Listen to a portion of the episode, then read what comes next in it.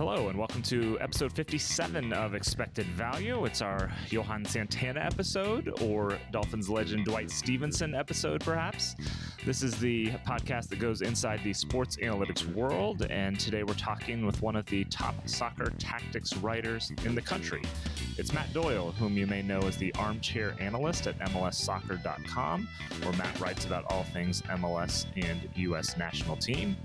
In our conversation, we'll talk about how he's feeling heading into this MLS season, the 29 teams, a new Apple TV deal, and he has exhaustive preview work over at MLSsoccer.com, so check that out. We'll talk about that. We'll go through his soccer story, how he got into soccer in the first place, how he got into soccer writing, tactics writing, how stats come into play with that, how he likes to combine stats with his t- tactical analysis, uh, numbers he likes to use using the new second spectrum type of tracking data, what he does when his numbers and the eyes don't match up, what he thinks about expected goals, how he likes to use those other thoughts on soccer stats in general, advice for using numbers in writing, and for anyone looking to write about soccer stats or maybe with an analytical bent. Then producer Sergio De La Estrella will join me to react and wrap things up. Without further ado, here is the expected value conversation with MLSsoccer.com's Matt Doyle.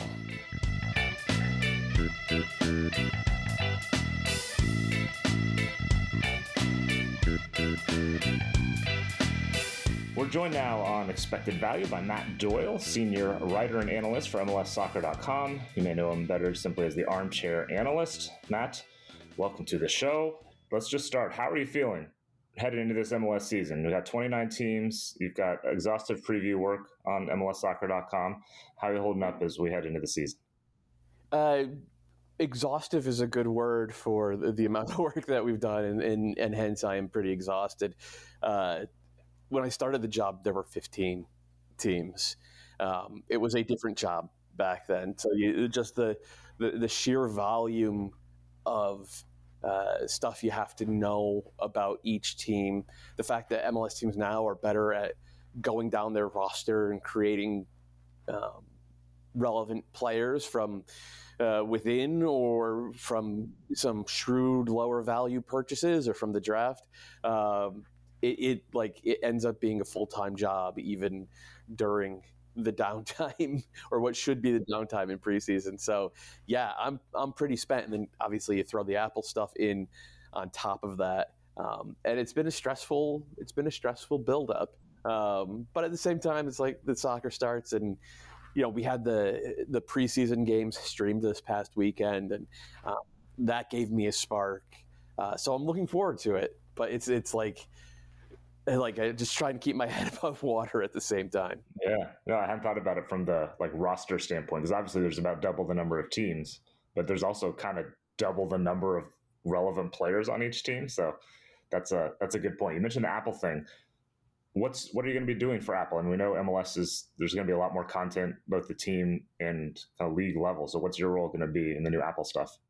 It's pretty much the same right now. Um, you know, I'm still writing my column. I'm still on Monday Extra Time. There's some behind the scenes stuff that I'll probably be doing just because, um, you know, I'm not a true data guy. Like I'm not a numbers cruncher, but I I have a good grasp on what the data is and um, the stories it's telling, and so I'm, I'm going to have a, a, role kind of just making sure that everybody understands uh, what kind of pictures we can paint with it.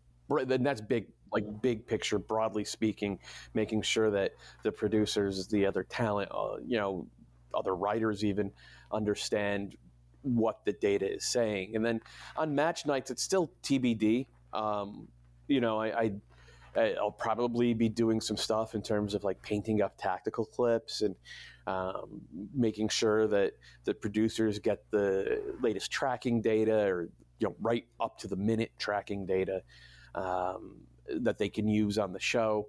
Um, I might be doing some camera facing stuff on match nights. So that's very much TBD at this point.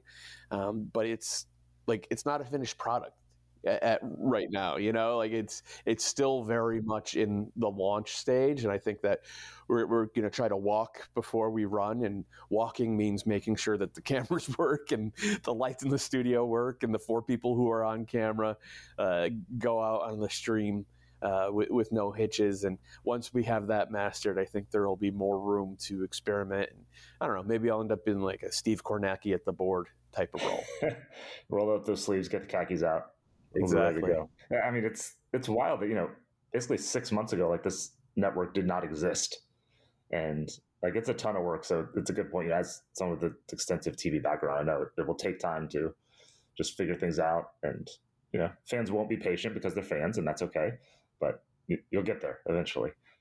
Fans will be impatient, but I, I think fans like the, the feedback from this past weekend because the production was good, right? There were no unnecessary close-ups on the games, and the, the picture. I mean, the 1080p, the, the, it was clear as glass. Um, so if you have those two things, like MLS fans have been dying for that for so long.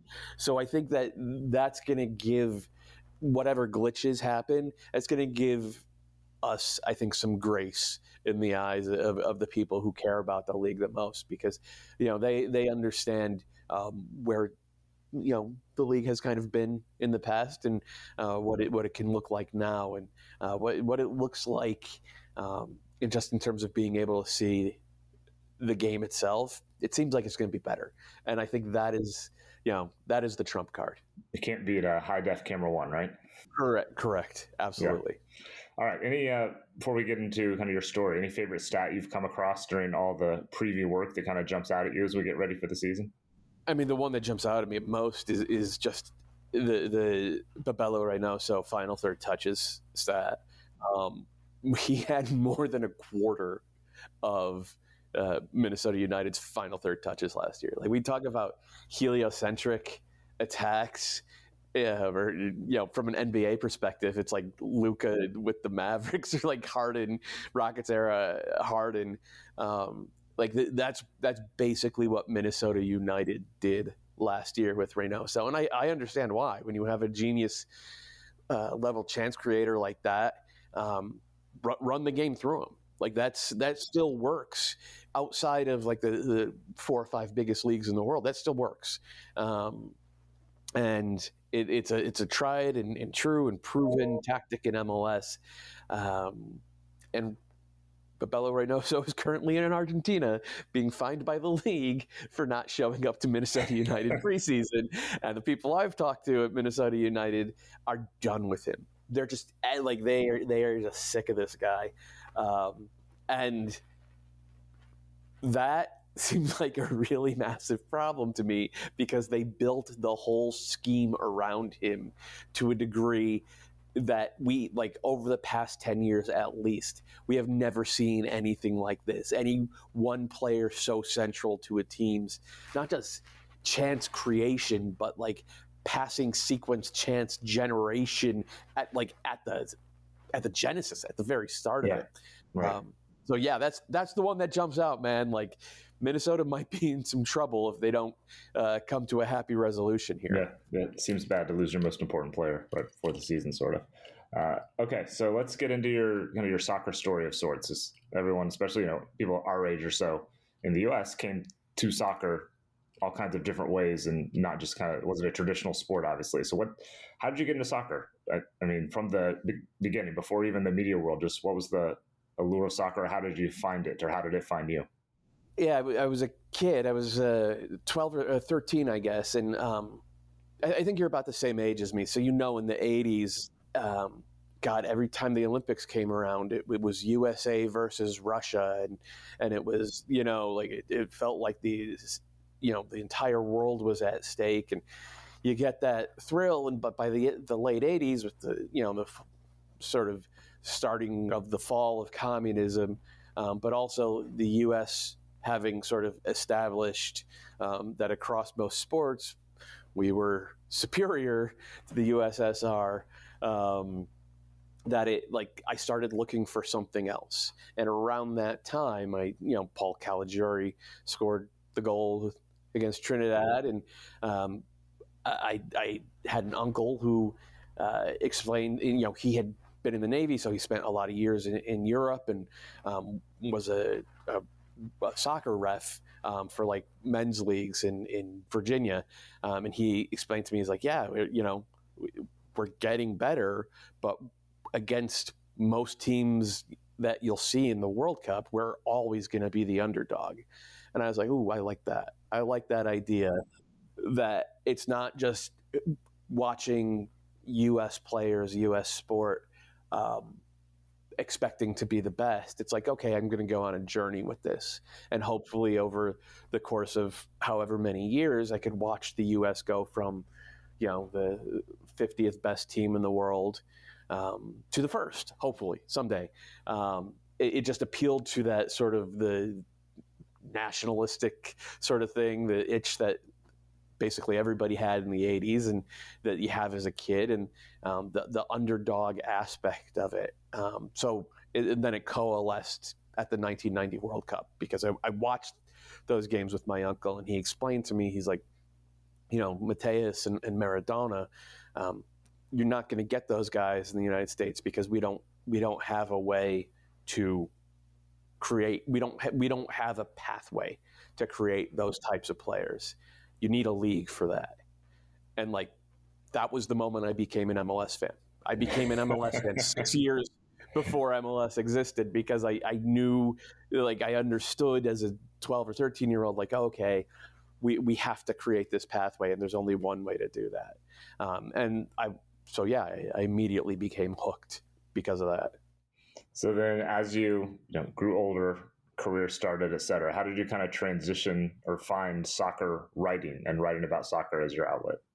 Well, I, I was um, I, I, started as a sports writer when I was 14 or 15 years old with local newspaper. Um, you know, I I went down uh, to the sports desk and I, I, showed them some sample game stories I had written up of like a UConn basketball game watching off TV, and they started giving me um, the assignments to cover local high school stuff and you know everything from JV girls volleyball to uh, the local soccer teams and all that. My dad would drive me to the, to the, you know to the games and sit in his car and uh, listen to his sports radio and I would I would go sit there for two and a half hours and watch the game and interview the coaches and then drive back. This was before the you know we all had home internet, so the drive back to um, drive back to the newspaper, and I would write it all up there. And um, because of just what I had discovered through the '90 World Cup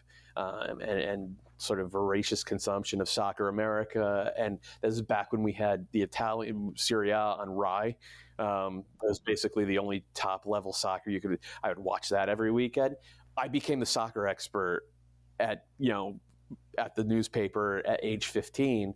So they would send me out to cover, you know, all the local high school games, boys and girls.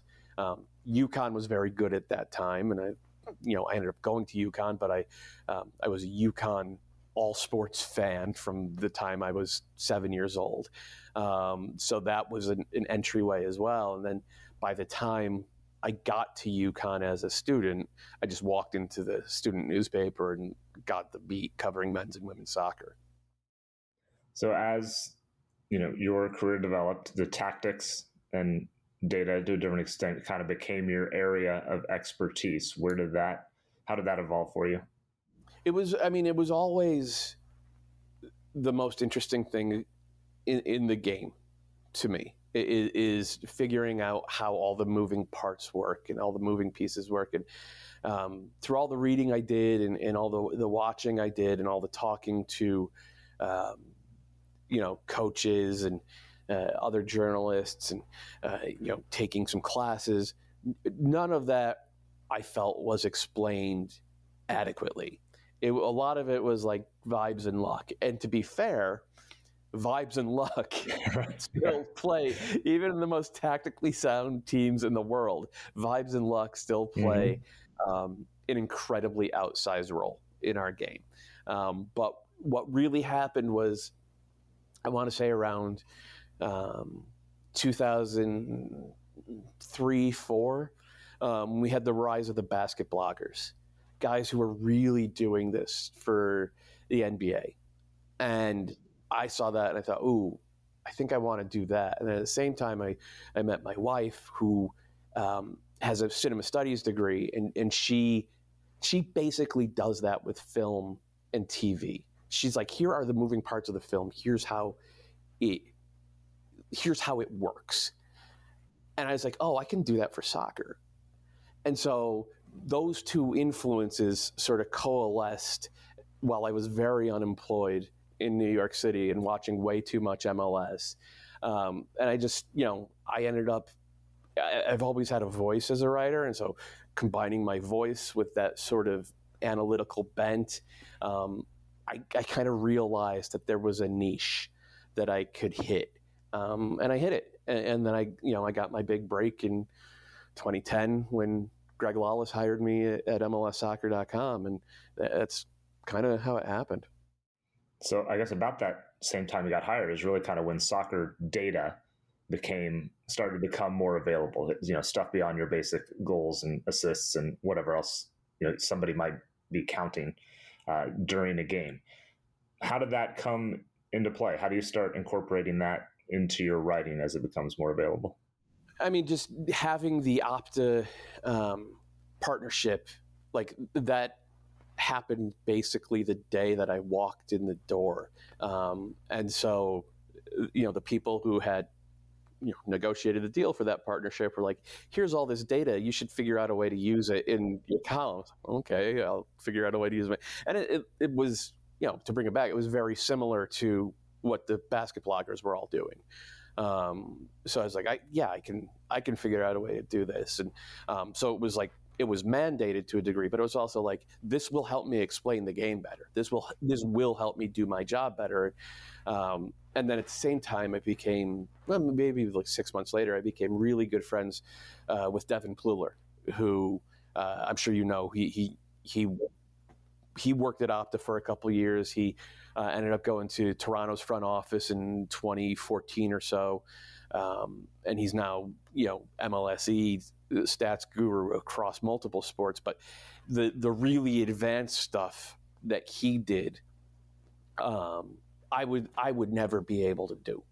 But I felt like he was sequencing the soccer genome, so we would we would talk every day about like what is the best way to get at this sequence of play or this overall pattern that we're seeing in the game. We, I mean, gotta go back on our it's not even Slack. We were using Skype back then to, to chat. Go back through those logs and and you'll find the genesis a lot of I think of a lot of the the cutting edge stuff that is maybe just hitting the public sphere now. Um, so it was it was a lot of like right time, right place. Um, but it was also I, I had sort of a predilection for wanting to know about that stuff, if not necessarily the talent to figure it out on my own. Yeah. Yeah. You mentioned that you realized that the data could help you and inform slash support what you're doing.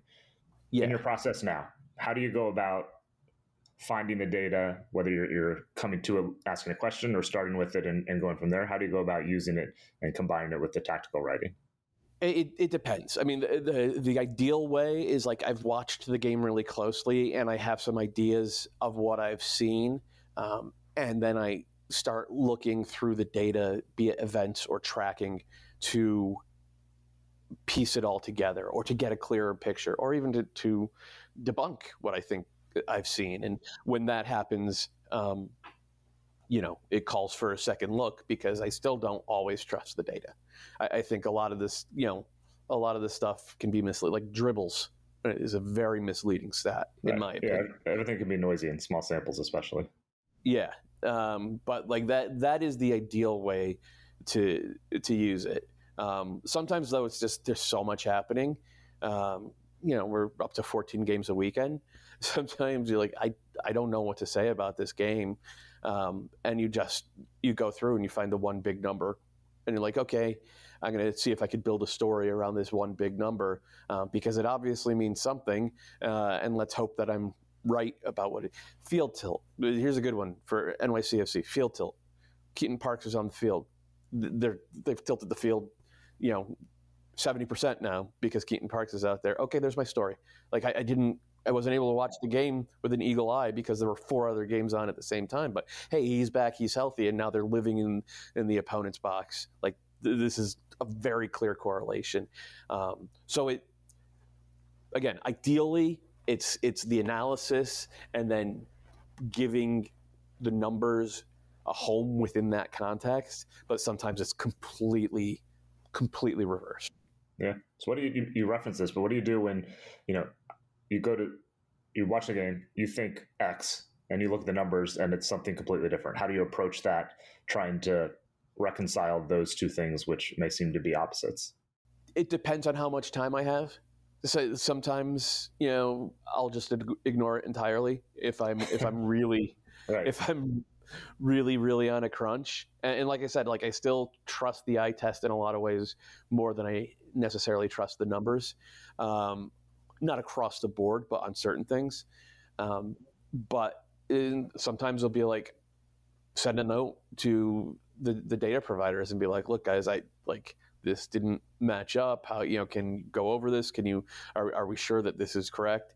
Um, and other times you look at the numbers, you, you have time to go back to watch and watch it and say like, yeah, my eyes were lying to me. My memory um, was was lying to me, and then you you sort of reframe your opinion. And to be honest, that's probably the one that happens uh, most often, though I don't I don't always love to admit that. No, I, I mean, because we always, you know, we remember the whatever the two good things that a player does, and maybe we miss the six bad things, or vice versa.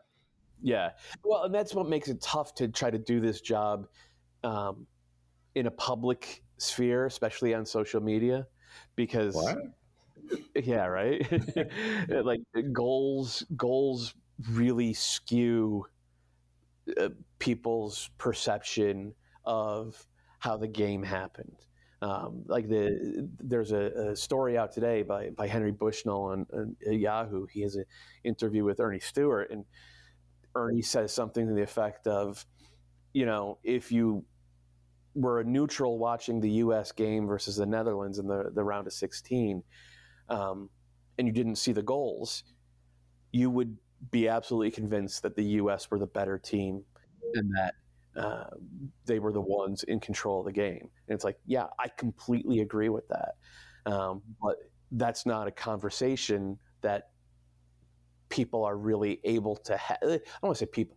Uh, a lot of fans are not able to have that conversation because they can't wrap their heads around the the the thought. Yeah, I mean, it happened last night in this U.S. women against Japan. You know, Japan outplayed the U.S. for most of the game, but Morgan and Swanson connect for one goal. The U.S. hangs on, wins one 0 uh, So you know, everyone's relatively happy, though they probably could have, should have lost or gotten a draw out of it. Yeah, and and it's like it, it's it's actually a data point that is like more concerning because it just keeps being more of the same for for the women where they just don't they don't look as in control of games as they should. And they're you're reliant upon a moment of magic and like okay but most games are not won that way. Right. Um, and yeah. you want to you want to create the baseline level of performance um, where you're you're giving yourself larger margins so that it doesn't take a moment of magic. It just takes you executing. You've referenced the basically the second spectrum tracking data, which goes, you know, is tracking all the players on the field at all times, not just on the ball events. Uh, what have you learned from that the past few years as it's become available? What do you like to pull from that and, and use? I think the the best thing that it's been uh, that, that, it's provided has been um, the the ability to understand with more clarity where and how teams are generating their chances. Um, you know, and because we could all see that, um, you know, Nashville plays a deep block and they like to get Hany Mukhtar out on the run, you know, counter-attacking team, set piece team, and all that. But to to be able to put numbers to that, to be able to put numbers to um, a team like Montreal, who their whole structure is set up or was set up under under Wilfried Nancy to control the pitch and not allow cheap counterattacking goals. And um, teams like NYCFC, who uh, really use possession in um, a strategic way to spread the field and create these channels. Like, uh, like I'm not going to say that the tracking data revealed like a whole, you know, n- new world of what soccer looks like, but it made it easier to understand and explain the things that I think we all knew we were seeing. Yeah. How do you approach expected goals? I mean, it's kind of the I don't know, which is a staple by now of your advanced stats in soccer. How do you approach uh, using those numbers? Which I mean, as we know, can be misleading, can also be insightful. It's all in these cases. How do you approach using that? Uh, I I generally try to be. Um, I, I, I really do try to to tr- to to abide by best practices, which is like don't start really using them until uh, you get an eight game sample size, right? Because that's when it gets predictive over the course of a full season. Um, uh, but it's it's tough. It's tough because it's it is even though it can be misleading over the course of one game, it can also be really really useful. We saw that the other night in, in preseason when you know New England beat Orlando two one. Orlando game, yeah, yeah, yeah. Like Petrovic just, stood on his head.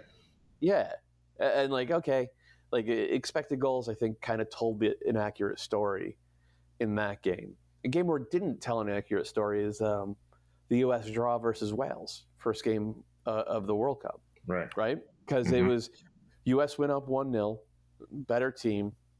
Wales make a sub at the half. They get that big Tronco center forward up there, and they start playing long ball, um, and it pushes the U.S. back. But the U.S. had a million counterattacking chances in the second half. Like time after time after time, it was Pulisic or Aaronson getting on the ball in space with runners against a ragged back line. Um, and that is, to me, that is exactly how you want to play when you're 1 0 up. You want to get your best players on space against a backpedaling defense. These guys should have annihilated that, but they weren't even generating shots off of it. Like, if you, I feel it, it like, so expected goal said, yeah, it was an even game at the end. It's like, no, that wasn't even. And the expected goal say it was, the scoreline says it was. But like, if you look at that game, the U.S. should have been up 3 0 before Wales had um, you know anything even close to Matt Turner's goal. It was just the the final ball wasn't there, or the pass before the pass wasn't there. So that I mean that leads to other sort of more advanced metrics like the game flow stuff which is where the tracking data can really help because game flow um, which some of it is based on events some of it's based off tracking um, like if if game flow sees you know, a 3v3 with the US number 10 in 15 yards of space and a runner to the right and a center forward dragging the center back out, it's going to recognize that that is a really advantageous position and it's going to um, show that in terms of the data it, it spits out. So that is how single game expected goals can, can kind of tell a lie. Um, so, yeah. Yeah, yeah, not perfect. Better than often better than shots and shots on goal, but not perfect Agreed. either. Um, any stat, soccer stats or data that you see that you're maybe you're not a fan of or you see misused frequently? Well, I, I already referenced dribbles, which is a tough one. Um, it, that I mean, expected goals is the one that is is most often misused. Um, though you know, again, I am a fan of it. I, I do think it is a a, a big improvement.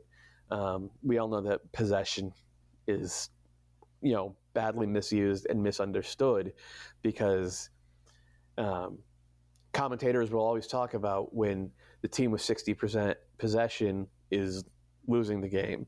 Um, but if you look at the data over the course of multiple years now across multiple leagues, um, teams like there's a, a pretty good correlation between having the ball uh, and being a good team. like teams with higher possession possession percentages tend to be better than teams that don't have as much possession. But you don't hear as much about that uh, on broadcast. So those are those are ones that jump out at me. And part of it is like we like broadcasts and and most writers and even analysts aren't using the the super advanced data yet. You know, expected goals is about the tip of the iceberg for them, and and they haven't gone much beyond that. And I understand why. It's a tough thing to explain. A lot of the, the, the, cutting edge stuff is very tough to explain to um, right. a, a, casual audience. Yeah, especially in you know, 10 or 15 seconds. Um, yeah. Something you wish, anything you wish you had a number for that maybe isn't out there or isn't super public that you'd like to be able to quantify on the soccer field? Oh, that's a good question. Um, you know, it's probably out there. Um, but I, I want some sort of like rubric that is like field tilt times um, percentage of chances created that are really good chances times percentage of um, opposing counterattacks that or opposing counterattack um, opportunities that are thwarted by good rest defense. If there is a way you could combine all of that into one uh, into one stat, um, and I think yeah. that there's probably you know the American soccer analysis guys would probably say like that's what we're doing. Um, yeah, someone's like, yelling at us right now. Yeah, like that is that is something that I think would go a long way towards explaining what I was just saying yeah. about possession, about why it's valuable and where it's valuable and how it's valuable on both sides of the ball. Yeah, it's almost a almost an efficiency metric of sorts is of how good yeah. are you with the ball and not both doing things and not giving up things to the opponent, that kind of thing. Exactly. Uh, so, what advice, or kind of what's your approach? What advice do you have for using these numbers in writing? Because obviously, you know, we've all read things that are too many numbers. I'm sure I've written things that have too many numbers, and they're kind of I don't know dull or hard to digest because there's just so much. What advice do you have when approaching using data, using numbers in your writing? Uh, I mean, too many like avoid using too many numbers is is a good place to start. Um, you know, tell the like the writing has to be able to stand on its own you you have to you know if you start listing numbers first you'll lose most of your readers it, it's your job as as the analyst to to give the numbers a home within what I would consider to be like understandable context. Um, and then use the numbers as a way of illuminating what you're trying to say. Um, like that is that is job one if you're trying to write for fun. Um, if you're you know an analyst doing behind the scenes work, trying to explain it to a coach, um, that might even be more important because coaches are pretty notoriously skeptical of of advanced data. So uh, you'll have to figure out how to present it in a way that is digestible, and then uh, help them figure out a way that in which it's applicable. Yeah, yeah. That's what Devin has said that at conferences before. You know, oh, tell yeah. them a story. Don't even use the numbers. Just tell them that you know this team is tackling heavily down the left side. Don't bother telling them that what percent of their touches were in the attacking third on that side. Just and then show them you know two video clips or something. Yeah, you have to you have to you have to speak their language. Really, like you, you can't like not like most people are not going to have the background to understand what you're saying if you just jump in with the it doesn't even have to be high level stuff but we with with if you just jump in with the data not even high level data. If you just jump in with the data, most people are just going to tune right out. Yeah, yeah. And what advice for anyone who wants to, you know, they're into soccer, you know, whether it's a student or someone looking to, you know, break in the field or something. They're into soccer. They want to write about soccer tactics, stats. Uh, where do you suggest somebody get started in something like that? At, at this point, I, I, like, I don't know. you know, it's, like, it's, it's a lot yeah yeah like it's it, I like I don't know how I don't know what the best place to start is with this. Maybe just go with the box scores, and because there's a ton of useful data still in box scores, um, and, and go from that. Find the publicly facing stuff. FBref, I know, has a bunch of stuff. Mm-hmm. Uh, American Soccer Analysis has a bunch of stuff as well. See what you can dig around in, in there. Um, and then while you're doing that, um, make sure you make plans to go into a more lucrative career instead. yeah, have, have a backup plan, sort of. Yes. Or, yeah, well, no, have a, pri- have a primary plan. Have right. this be, be your hobby. be the backup yeah. plan, right? well, we're going to drag people into the industry now, just like that.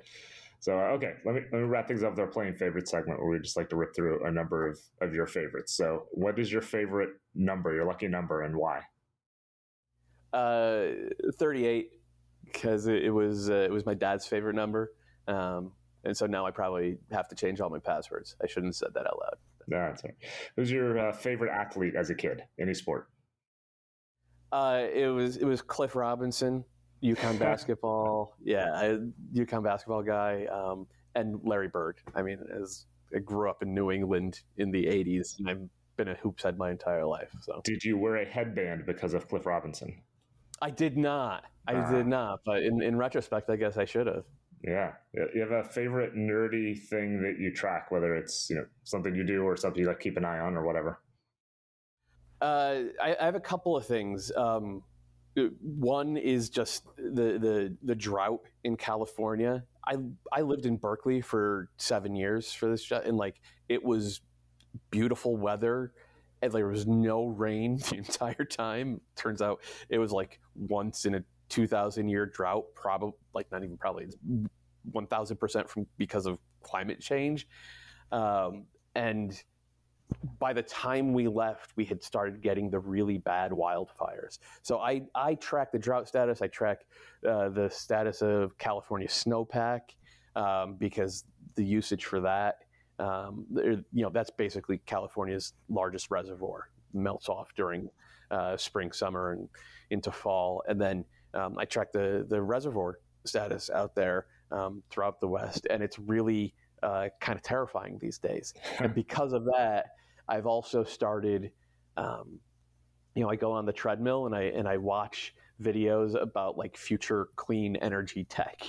So I could tell you about perovskite solar cells and gyroscopic geothermal, uh, advanced geothermal drilling and all that because it's like, oh man, we we really have the we really have what we need to solve most of this stuff. We just haven't had the political will to uh, to enact it. So yeah, that's it's it's a little grim, but like that, that's that's the stuff that I try. Right, we'll have to do another pod on advanced geothermal drilling and, and see how see how that one it's goes. It's very exciting, Paul. It's very exciting. All right. Speaking of things we could do other pods on, uh, you and I are both huge fans of the TV show Firefly. Do you have a what's your favorite Firefly episode? Well, I think everybody's favorite is either um, objects in space or out of gas. So yeah. like I'm not gonna I'm not gonna consider either of those, um, just because they're the the obvious answers. Um, I'll, I'll say um, our Mrs. Reynolds. Uh, Saffron is just one of the she's one of the greatest characters in TV history. Like just such yeah. a great villain. Um, like she like it, it, that's the one. If I were to go back um, and watch one over and over again, which I do, um, that's the one. Yeah, no, I, I usually say Out of Gas is my favorite, and Our Mrs. Reynolds or uh, the other one with her trash, I think it's called. Those are the most yeah. fun. Like it's just, yeah. it's just a good time. So yeah, those are the ones I'll throw on when I just want to have fun for an hour. Uh, finally, do you have a favorite "How did I get here?" type of moment? You're like, all right, this career's brought me to a pretty cool place. You can kind of soak in. Uh, this is this is a cool thing that I've come to. Uh, yeah, I think it was a 2012 Super Draft. Um, not Super Draft, sorry, Combine, um, down when it was held in Fort Lauderdale every year. Um, and that was, it doesn't happen anymore, um, but that was like um, annual, like Woodstock for MLS. Right, nerds. It, yeah, like everyone was down there. Um, it wasn't well, you know, it wasn't publicized, so people were um, speaking freely, drinking freely. Uh, there were a lot of late nights, uh, a, a lot of fun times at the bar. You hear every every uh, rumor, every whisper, every true story, uh, a lot of untrue stories as well. Um, you see things that you shouldn't see. You learn stuff that you shouldn't learn. Uh, that like that was my my first time experiencing that was, was after being a I'd been a fan of the league for 15 years already at that point. So you've heard, but like you don't know it until you right. until you get to live it. That was the one. Yeah, yeah, you learn a lot late night at the bar, whether you should be learning yeah. anything or not. The, remember, the information starts that, flowing. You remember that place? Um, it was called Bahia. It was across from. It was across the street, across from. Uh, was it A1A in, in Fort Lauderdale from the hotel where everybody stayed at for mm-hmm. for the combine. They had like the best fish tacos I've ever had in my entire life and they had this like local Miami Pilsner, and you would just sit there, and it's a deck overlooking one of the canals. Um, you know, because it, it's not, it wasn't ocean facing, and just sit there having beer after beer after beer, watching everybody cycle through this room. That that restaurant sadly is gone, and a part of me died when they uh, when they they bulldozed that to put up a new condo building. Oh.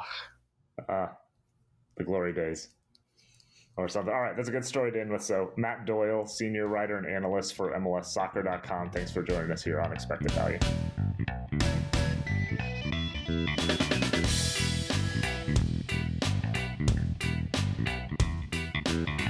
Back in the TruMedia studios, I'm Paul Carr. Thanks again to Matt Doyle for joining us on the show. Follow him on Twitter at MattDoyle76. Again, check out his season preview work to get you ready for the MLS season. You can find links to that on MLSsoccer.com in our show notes. I'm joined now by producer Sergio De La Espriella from down in the land of Inter Miami and the beautiful black and pink new kits that they have. Sergio, hello. What did you uh, take away from the conversation with Matt? Well, first, um, I'm so glad to announce here exclusively on Expected Value Uh-oh. that I will be at Inter Fort Lauderdale. I mean, Inter Miami's um, home opener on Saturday against Montreal. Um, no, in all seriousness, hats off to the entire Adidas and MLS kit teams across the the league. All the jerseys are ex- exquisitely beautiful. Yeah, I will be purchasing that black one uh, away jersey at some point this season. It's good. It's so good. Miami so kid. Miami. It is. It, it feels like us. It, it's great. I love yeah. when I love when the kits or jerseys or you know in any sport really reflect the city and the location right. they're from and i just love that that is the most that apart from you know the original miami heat miami vice jerseys those are the like it, it, feels like us so i'm very happy about right. that when when no other team could wear that jersey. Like I'm in Kansas City. Sporting Kansas City could not wear a pink jersey or a black and pink jersey. Uh, when almost no other team could get away with it. Not even get away with it. It just doesn't go with the the general vibe of the city. Yeah. That's when you got a good one. And, and exactly. Miami finally got the pinks right. The black and pink looks exquisite as well. When they when they finally build that stadium in, in actually Miami proper and not full disclosure, the Inter Miami Stadium is quite literally down the street from my house. I live in Broward County. It's a 10 minute, 15 minute drive for me. Like it is nowhere near Miami, but when they do build the permanent stadium in a few years, very mm-hmm. excited for that color scheme and to pop and all that stuff. So yeah. Um, but back to Doyle. Right, so, um, yeah, yeah. What else did you take away from that conversation? Great conversation. They say don't meet your heroes, but in this case, I'm very glad that I did. Full disclosure again. Um, no, don't tell him. Don't tell him. Matt Matt Doyle is one of the reasons that I uh, made the switch from my theater career to you know try to go into work in sports and sports journalism, sports data and stuff. Um, you know, I used to read armchair. I still read Armchair Analyst almost every week. Um, and so it was very humbling and, and it was a great moment for me to be able to listen to you guys talk about, you know, data in sports and, and specifically his journey I loved a couple of things. Mostly, I really liked how he would talk about how sometimes the numbers don't always match up with kind of what he was watching with the eye test. And mm-hmm. He would kind of like say, "Hey, is this okay?" And sometimes he would rewatch the games and be like, "Oh no, now that I have that information on on second viewing, those numbers actually do reflect the game in a way that I didn't see the first time." And I think that that's that's a, a really great and relatable experience to all of us. Now, not everyone has access to the numbers like Doyle or you and I have, um, but I know selfishly, I mean. I'd be saying I was lying if I wasn't watching some games and knowing that I have access to the TruMedia site would kind of pop in and be like, "Hey, I wonder how this is," you know, just out of curiosity. And so it's it's it's very it was cool to see and very relatable that it you know that's someone at the highest level of soccer writing in this country, which I believe Doyle is the the gold standard of soccer writing in the United States. Um, I, I feel like you know it's it's it's okay cool i'm doing something right in terms of how i approach watching a game with the numbers in mind with the different types of um, analytical kind of stories that the numbers can give you, which can then double check in are, are my eyes working as well. So I like that. And then I also loved um, as a as an artist, as a as a theater major, as someone who loved improv, luck and vibes. Um, that is something that doesn't it's a thing and it's not just in soccer. Luck and vibes was sometimes my mentality on the stage. I, now that I'm removed from that, I can kind of admit that. But luck and vibes is a real thing in life. And sometimes it is what it is. You know, sometimes you just have to go out there and see if it works, get lucky, have a great attitude, and hopefully it pans out. And for um, you know, to, to, to, for someone who's watched more MLS games than I can even than I'll ever forget, it, knowing that that is something that he's also picked up on when watching games is is fascinating. So those are kind of my two big takeaways from from the yeah. conversation. Okay, I got a couple things to say to both those things. Uh, first, the luck and vibes. I mean, I'm sure we've talked about this before, but it's so true in soccer even more than any other sports because it's just a it's the math of being a low scoring game. I mean, I'll point to. Uh, for example, Arsenal Aston Villa this weekend. Leon Bailey puts a shot off the crossbar that I think would have put Villa up by two and probably ended that game. Instead, Arsenal comes back and they win when a Jorginho shot goes off the crossbar, off the keeper, and in. Like these are the weird bounces that you know, and suddenly Arsenal's got the fortitude of a champion instead of uh, you know choking and they can't handle the pressure. And you know, there's like a total of six inches that define that thing. So there's things like that we're never going to be able to strip out of soccer. Uh, the vibes thing, I think, I mean, this comes into play a lot like talking World Cup rosters, especially toward the end. Like, is the 26th or 23rd person, you know, was Cristian Roldan on the team for his versatility? I don't think he played in the whole tournament but by all accounts, he's a really good teammate and good with the vibes. Counts for something. I don't know what. I can't quantify Listen, it, unfortunately, but it's a thing. You need a you need a personality guy on that roster to just keep it together. Roster building is about so much more than who are the best players on the team, right? Yes, that's probably your your first 17 or 18 guys have a realistic and legitimate chance at playing and being impactful on the field. But if you're not going to, especially now that they expanded the roster to 26, if spots 24, 20, 25, and 26.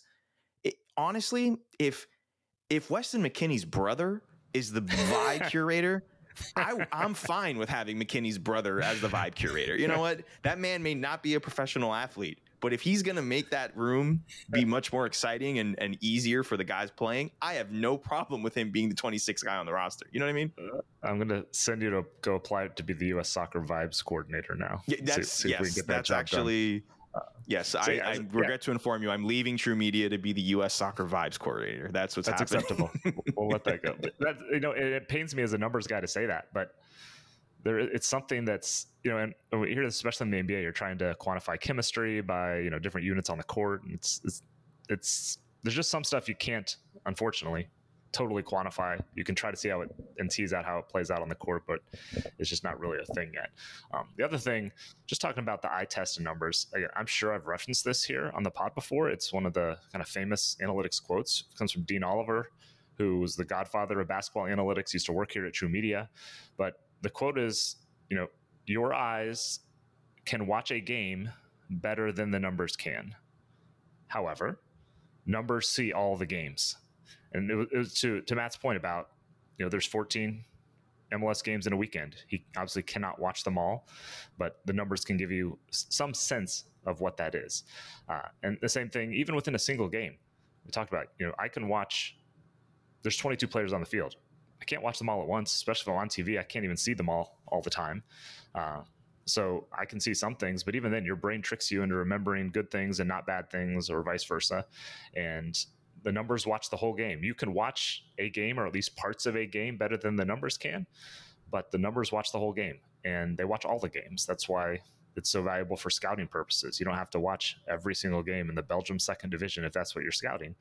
The numbers can give you a shortcut to get to a certain place or you know take what some scouts say and, and help digest that and process it and expedite it for uh, recruiting purposes, whatever. And it saves everyone time, it saves everyone money, which is a good thing. So, I mean, this is where a lot of the value comes in, especially for clubs and teams and for media too. Numbers watch all the games. Uh, they give you a sense of what happened. Is it a complete picture? Not necessarily, but it's a more complete picture in a minute than you can get from watching a couple of highlights. Yeah, absolutely. And listen, I, I think this could be the thesis of expected value. Um, what I'll call in in my era of expected value since I've come on, but we've we've said this a thousand times, and we're going to say it a thousand more times. The the best way that you can use sports data is when you marry it with um, you know watching the game and stuff. It, it, it's intended to be a tool and not a crutch. Like we we need to use this information as a way to, like what Doyle said. Like, are we you know, checking, hey, I had this one idea when I saw the game. The numbers are saying this. I could be wrong, but also let me use those numbers across the eight or nine games that I couldn't sit down and watch 100% over the weekend. And let me use those numbers to go back and influence how I can watch, rewatch the game. Because I'm sure, yes, Doyle goes back and watches all those games afterwards, but in the moment, obviously can't do that. So um, they're very necessary, and it's it's one of the reasons why I like kind of what we do here because at TruMedia, because we're able to provide that information we're able to to aid teams and our media clients and and all, everyone else with um, with how they can digest their sport you know whether it's baseball soccer um, you know anything else that we're doing football. So I I just I think that that's again want to emphasize that is kind of our here in expected value um our like thesis statement i guess is the easiest way yeah. i could put it you know? Yep for sure for sure all right. Thanks, Sergio. Thanks again to Matt Doyle for joining us on the show. As always, please subscribe, rate, review the show wherever you get podcasts. Help spread the word, keep the pod going.